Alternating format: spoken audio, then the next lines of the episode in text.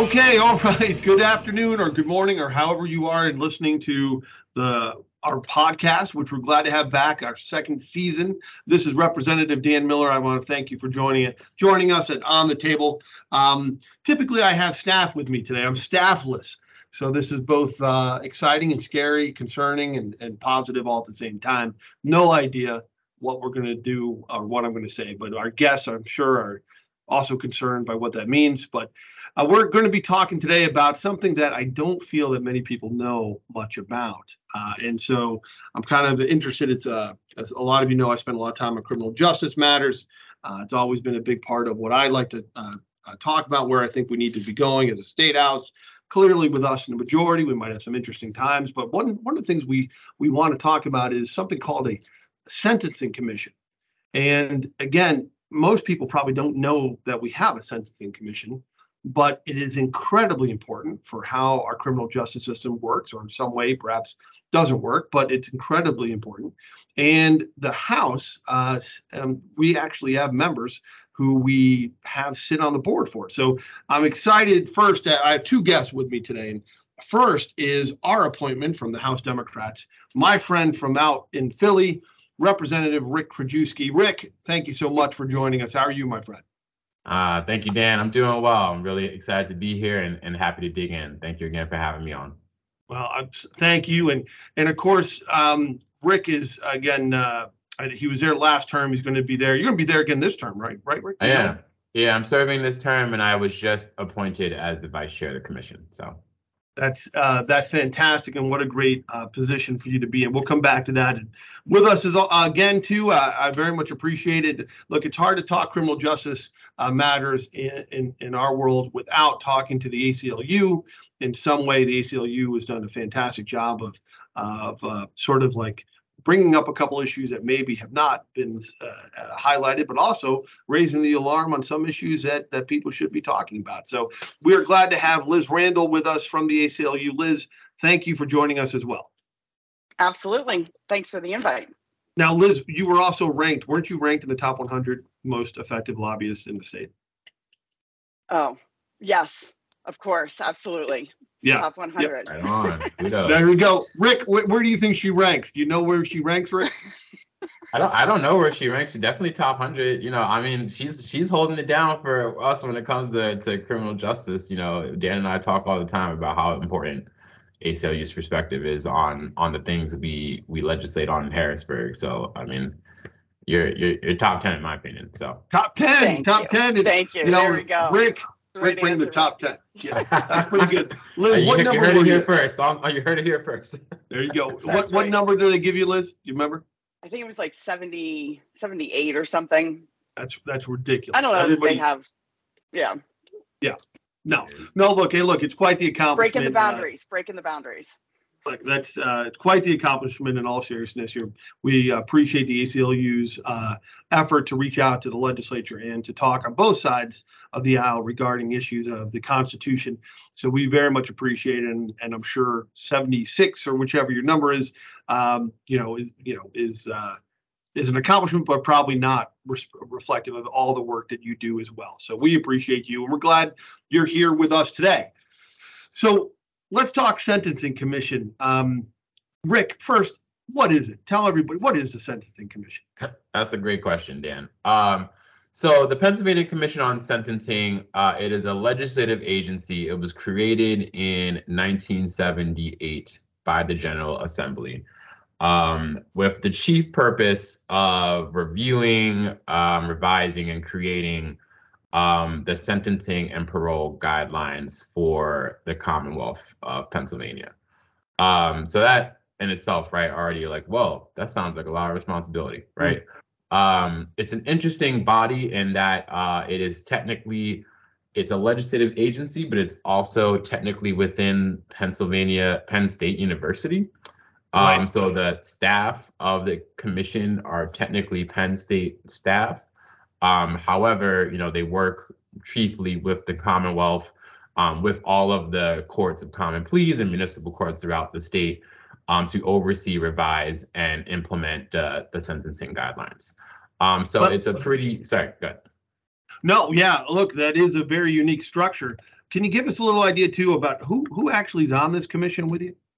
Yeah, absolutely. So the sentencing commission itself, so it it um so there's there's the staff, there's an executive director, there's deputy directors, there's research staff, there's all these different departments. I think it's about 25 staff total. So it's it's it's big. And then there's the commission itself, which is more or less the board of the commission. Um, there are two Democratic members, a Democratic state rep, a Democratic state senator, likewise for Republicans. Um, there is a chair. Um, there are currently two judges serving, um, a defense attorney, a district attorney, um, a professor, and um, the I believe the um, DOC secretary and the parole board secretary are also ex officio members as well. so overall, I think it's about 11 members, if I'm yeah. if I'm counting correctly. Um, and so it's a mixture of people in the system, right? So you have legislators, you have actual actors in the system, right? When it comes to defense attorneys and district attorneys, you have judges, and then you have um, people who are representing the perspective of the Commonwealth and the DOC and parole board. So it's it's a, it's a wide group of people. Rick, you know the legislators. Of course, there's a lot of demands on schedules, okay, and and obviously you have standing committee assignments and everything with your uh, your district back east that you got to work on and and so forth. Um, why did you want to be on the sentencing committee? Why did you want this appointment? That's a great question, Dan. Uh, and sometimes I still ask myself that. Um, so I, my awareness of the commission actually first came online when I was a community organizer um, working on criminal justice reform in Philadelphia. And um, I had remember hearing about the sentencing commission and particularly it deliberating over uh, what was called a risk assessment tool. Um, and so for folks that are listening on on the call, um, risk assessment tools are essentially um, tools that are supposed to use various historical and environmental data about uh, about a defendant to determine their quote unquote risk um, as it pertains to society and being uh, put back into society. And um, with that, um, the idea is that the courts were supposed to use that in consideration when determining whether to hold this person pretrial, right, as part of sentencing, just throughout the entire um, process of, of determining this person's fate. Um, their risk to to society was supposed to be used as a factor.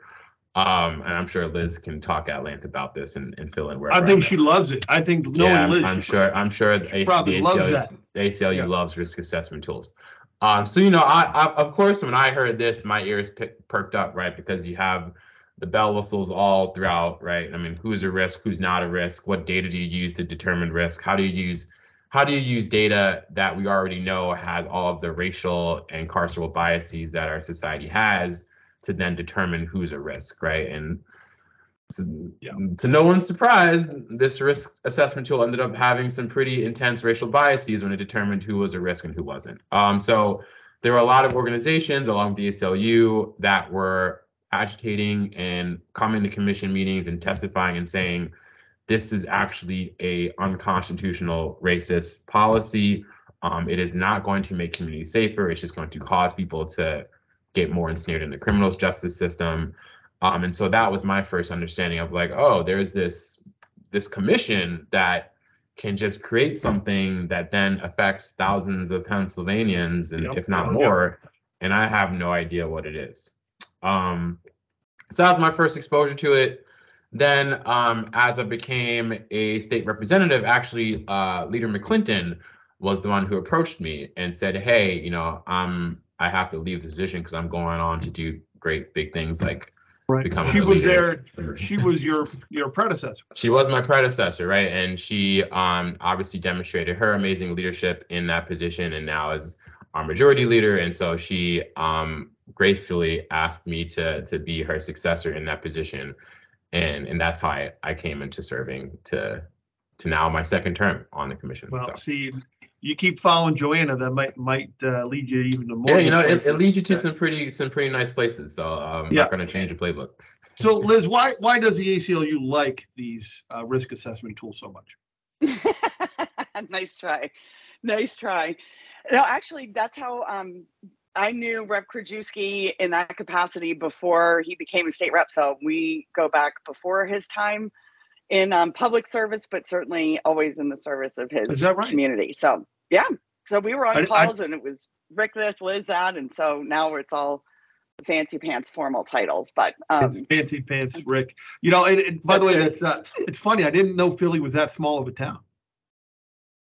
look uh, the, for the uh, please, all of us in the in this sort of space, particularly in the criminal justice related um, arena, Right. are very close and try to collaborate as much as possible because it's a big unwieldy system that needs lots of changes in all corners. So. Well, well, let me ask you though, seriously, uh, Liz, why does uh, why does the ACLU pay mind to the Sentencing Commission? So a couple of, I'd say a couple of reasons. First, um, you know, I think Rep. Krajewski is 100% accurate in terms of some of the concerns that we initially had recently around risk assessment instruments and, and tools. Um, but it is, but it is important to remember that the reason the Sentencing Commission was looking at implementing and putting in place risk assessment tools is because the legislature directed them to do it.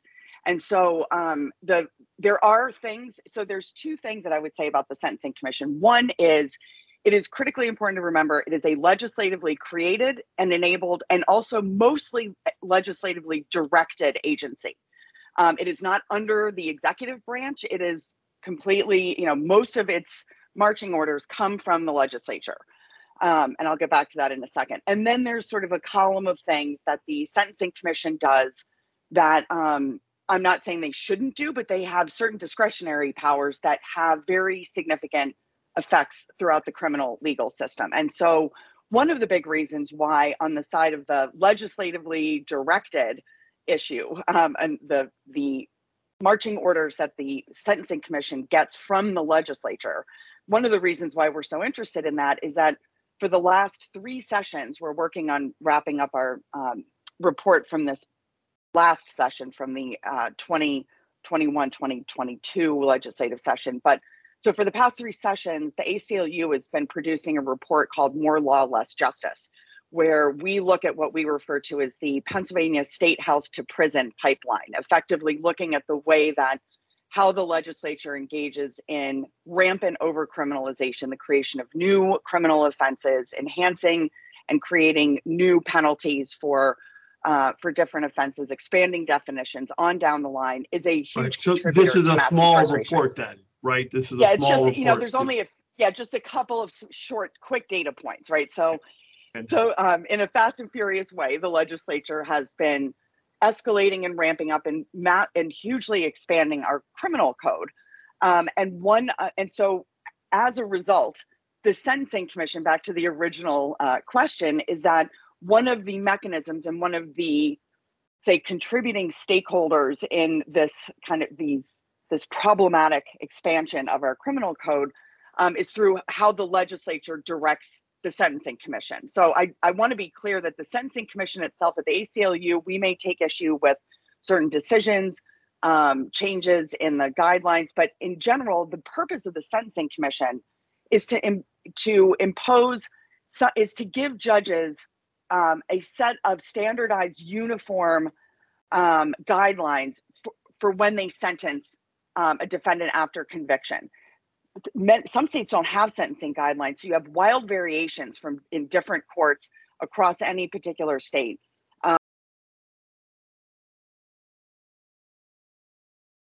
thing, Yes. right? I mean, you want those Could be. bumper lanes That's there right. to kind of, be. you know, Yeah, just and there's just to jump in professionals on there that. too. I- Yeah, go ahead. Oh, sorry. No, just just real quick on that. I mean, I, I think what Liz is saying is really important, and, and what you just said, Dan, is that, um, you know, it, it is it is a, a legislative agency that is uh that is at the the whim of the legislature. So, really, the legislature has a lot of influence in determining the direction of the commission. Um, and I, and I really saw this firsthand when um we we actually had a, a conference because there's sentencing commissions in a lot of states. We had, there was a conference in Portland last year um, where sentencing commissions from across the country came together to talk about different initiatives. And you you have Portland where they're talking about how to invest more in treatment, right, and preventative measures through their through their commission. You have other commissions talking about the role of voting and enabling people impacted by a justice system to have the right to Mhm. vote and how that can actually be an aid and a benefit for the system. So there's really like a lot of interesting things that we could be doing as a legislative body with the sentencing commission, but instead, because of the direction of our legislature, we're often expanding criminal codes. We're creating sentences for things that already are in the code. Um, we're we're thinking of new, interesting ways to just like create longer sentences for people, and it's like we we could be doing so much, so much more with this body if we were just um, a bit more expansive in the way we were thinking about it. Well, uh, Liz, I, think Rick kind of like was going a bit too uh, into some of the areas of concern that I, I, I know the ACLU has expressed. So I mean, look, we know that there are some issues where um, the Sentencing Commission in concept uh, does perform a positive function. I'm imagining the positivity is not what attracts the ACLU to uh, uh, to to the question. So, um, but uh, I'm imagining there are some concerns where you're seeing some of the issues that Rick brought up, um, not the positive sides of what the Sentencing Commission can be doing. Right. So I will say this: it's not so much the what we're focusing on in terms of the positive. I think there is enormous opportunity for positive things that the commission can do in its discretionary role. So I'll just mention briefly, for example, there's a new um, the the Sentencing Commission is currently revising its um, it's doing its proposed eighth edition of the sentencing guidelines. So it's a ma- massive project, huge overhaul of all of the guidelines, and it has an opportunity yeah. to to provide. So there are good opportunities. You can do good things. It's really about you know what's going into the system and how it's coming coming out. And so, but yes, we are concerned about some of uh, we want to keep an eye on it. It's more monitoring. It's not so much the um, the concern that we think that they're up to no good necessarily. I mean, there are good professionals that work at the commission um, who, but at the same time, you know, some of the composition of the commission itself that determines, you know, that votes on uh, particular enhancements, uh, changes to the guidelines. They have public hearings. We encourage people to testify at those hearings. But yes, I mean, we certainly have concerns in terms of how the um, the commission may make sentences either. You you can make sentences the recommended the recommendations for how long someone needs to serve in prison or to be under criminal supervision can be adjusted with the commission's discretion based on a series of factors that they build into the sort of calculation that judges use to say okay so when you hear for example you know in a uh, news report someone's facing you know 18 to 25 years or something it's like well that's you know you have a, a range of years that a judge can sentence you to and it's the sentencing commission that provides a matrix that tells depending on the facts of the case and a bunch of other factors where that judge should sentence yeah. how long the judge should sentence a person well you know uh, rick um, liz mentioned the uh, you know public meetings um, you know i i've always kind of thought that this is a very important commission to which the public overwhelmingly doesn't know anything about. Um, you know, how how uh, how engaged is the public uh, in your work? Do, do they know uh, what you're working on? do they know what's going on over there? What do you find? The commission, yeah, um, you know, it's it's a it's a spectrum, Dan. Um, I think around the risk assessment tools, there actually was a pretty strong groundswell of community engagement um, because of the organizing of ACLU and a lot of other groups on the ground to be like, hey, y'all, we, we have to pay attention to this.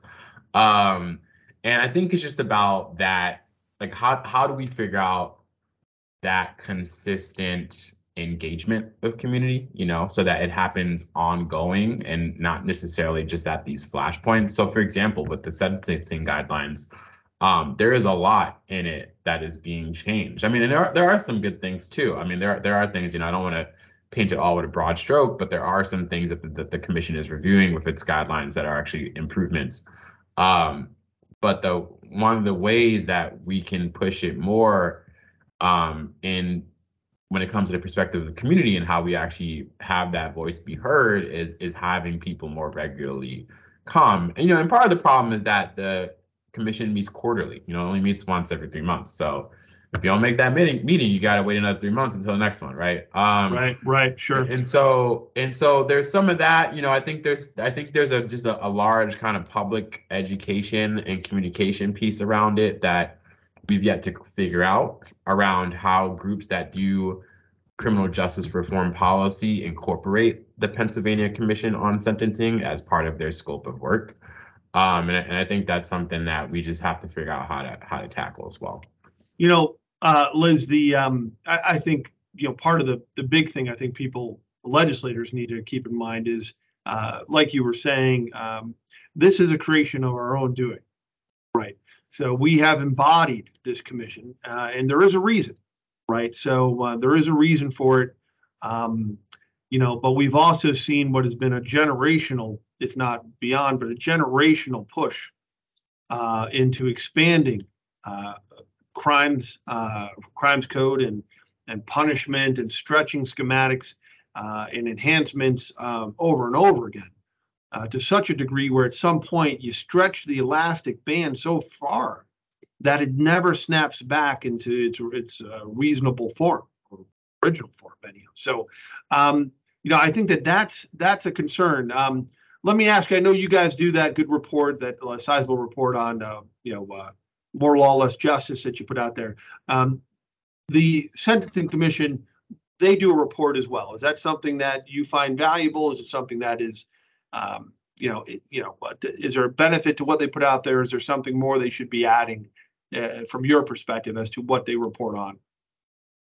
I mean, look, I regularly use the Sentencing Commission data and their reports for um, research, for building arguments in our legislative memos as a touch point. I mean, it's nonpartisan, um, very thorough um, you know, a lot of this stuff can be incredibly complicated. I find the staff there, I've actually taken, they have webinars that they offer um, that like trainings that you can just register for. They're incredibly helpful. Some of it was definitely, and I love to rabbit hole on lots of things, but there were some things that were in the weeds in terms of doing like the straight up, like, like the guidelines, like the matrix calculations that I was like, I'm never going to have to do this level of detail. But I will say their staff is incredibly knowledgeable and helpful um, and has always been very responsive. If we call and have questions or want them to take a look at a particular data set, um, they've always been incredibly responsive and um, and very helpful. And I think that you know what one of the you know, Rick, I have a question for Rick, Rick if that's okay. For Rep Krajewski, yeah. excuse me. Yeah, um, Rep Krajewski, show respect.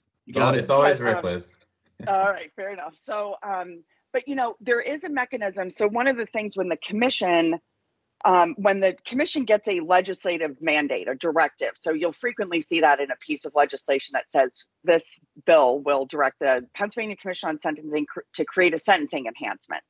Um, and then the commission creates the enhancement. Um, but the legislators don't know what the enhancement is prior to like what the severity of that enhancement will be. So you're effectively voting blind on a bill when you because the enhancement happens after the fact but there is a 90 day window that exists for the legislature to pass a resolution to say no or to you know they have a 90 day review window and the legislature is able to pass a resolution to block something and i just don't know that that's ever been Uh, to your knowledge i don't know in the history of the sentencing commission since 78 i don't know that the legislature has ever no you know taken issue with or if there's even a mechanism internally within the legislature that's like here's the clock here's something that the commission has done. There's 90 days to review. It's posted on the bulletin. And I don't know that the legislature's ever engaged. Are you aware of that at all? That no, I, I, don't think it is. I mean, I, I don't know that most of the legislature even knows that that's within their authority. You know, I think that's it's just traditionally been a rubber stamp kind of thing. I mean, that's the case for the guidelines. You know, like the, the legislature could be like, you know what, we think that this needs more work. And but you know, as, as it stands, it's often just a rubber stamp. And again, that's because I mean, I tell I tell other reps like, hey, I'm on the Sense Commission. They're like, what's that? You know, so we just yeah. there's there's well, a it's a it's a real public awareness thing that that we could we could use more. So I think I think that's a great thing that for us to be exploring as well. Well, you know, look, it's um, and this is the good thing, Liz, with your question. Obviously, Rick, we are very proud as a Democratic caucus to have Rick be our appointment, our our voice and our, our eyes and ears on this very important commission. Uh, and as we wrap up, uh, I get to, to both here real quick with it. Rick, uh, obviously Liz just gave a great thing, perhaps I, that you seem interested in, maybe perhaps expanding um, you know, information to our caucus and to uh, both caucuses, uh, the entire General Assembly as need be. But give us an idea here. Uh, you're going to be the vice chair. Uh, we're excited for you in that role, in that leadership uh, uh, role there. What is something there that you are? Give us something there that you're hoping to either see or accomplish, work on at this time with this appointment. Yeah, absolutely. So we're actually in an interesting transition with the commission because we are looking for a new executive director. Uh, the past one served, I think Mark served for like 30 years. Um, so this is actually going to be a pretty big cultural shift for the commission. Um, as vice chair, I'm involved in the interview processes, so I'm hoping to find someone who, you know, I feel aligned with when it comes to values, when it comes to vision for the commission, and and and like we like we've been saying, can take that neutrality and actually move it in a different direction. Um, and the other thing, real quick, is I'm also interested in expanding community voices on the commission board itself. Um, so for me, I think it'd be really exciting to have a formerly incarcerated person as a member of the commission, you know, um, a survivor of crime on the commission, right? Like actually having the mm, voices of people who are impacted by the system also having a say. Um, so those are two things that I'm I'm hoping to tee up uh, in this upcoming year. Well, appreciate it, Liz. We'll we'll have to have you back as well when your uh, report on uh, more law, less justice comes out. When's it going to be out? Hopefully, well, I need to finish. Hopefully, I'm, I will have the final draft. So there's a question. Which, hope early March, let's say. Oh man, early I don't know. She seems a little wishy-washy on that date. What? I know. I'm trying to get. I'm trying to find the time to finish up the writing. But I will. I will mention this about the commission just finally on March 8th um, so in addition, if the job is still, as far as I know, Rep. Krajewski is still posted for the, the executive director position. It is. We're, we're starting interviews. So. Okay.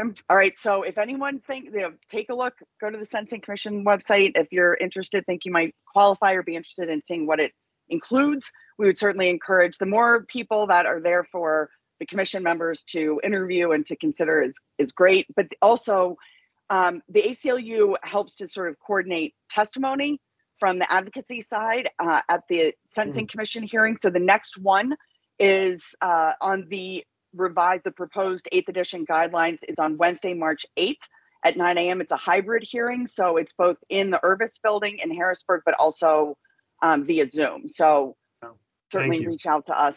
Yep. If you're interested yeah, well, look, watching and or testifying. Well, and, and look, I, I obviously hope that the commission gets a, a lot of great uh, you know people uh, professionals to consider. Uh, that ed position obviously is incredibly important. Um, I, I, you know i'd love to see um, uh, uh, people who represent a broader view of, of, some of these issues that that i think uh, the sentencing commission um, you know um, one way or the other gets in touch with. Um, however i'd also note that kind of like what rick and, and liz both kind of said is that this is an important uh, body that is a creation of the legislature. It will reflect very much the direction of the legislature. And we still, Rick and I in particular, I know we still have a lot of work to do to be sure that the bills that come out, it's never about not having accountability, uh, but justice means a lot of things. Uh, and as we've seen this massive expansion of, of our criminal code over to over basically uh, 40 years, um, you know, there is a price to be paid and a concern and something that should be better addressed and discussed in the legislature and hopefully reflected in the sentencing commission. Um, so, uh, look, I want to thank Representative Rick Krajewski uh, joining us uh, from Philly. Of course, he's not in Philly, actually, to be honest, right now. He's in Harrisburg. Uh, and then uh, Liz, who I believe is in Philly, Liz Randol from the ACLU. Thank you very much. I'm actually in, in Mount Lebanon right now, but um, I'll be back in Harrisburg. Yeah. So I'll be back there shortly. Coming back. I'll be back there. And uh, listen, thank you for all of our listeners. We're looking forward to our season two of On the Table. Rick and, and Liz, thank you for being our first guests uh, in this new season. Uh, and we'll look forward to all your good work. And we'll talk to you both soon. Thank you very much. Thank you so much, Thanks. Dan. Appreciate it.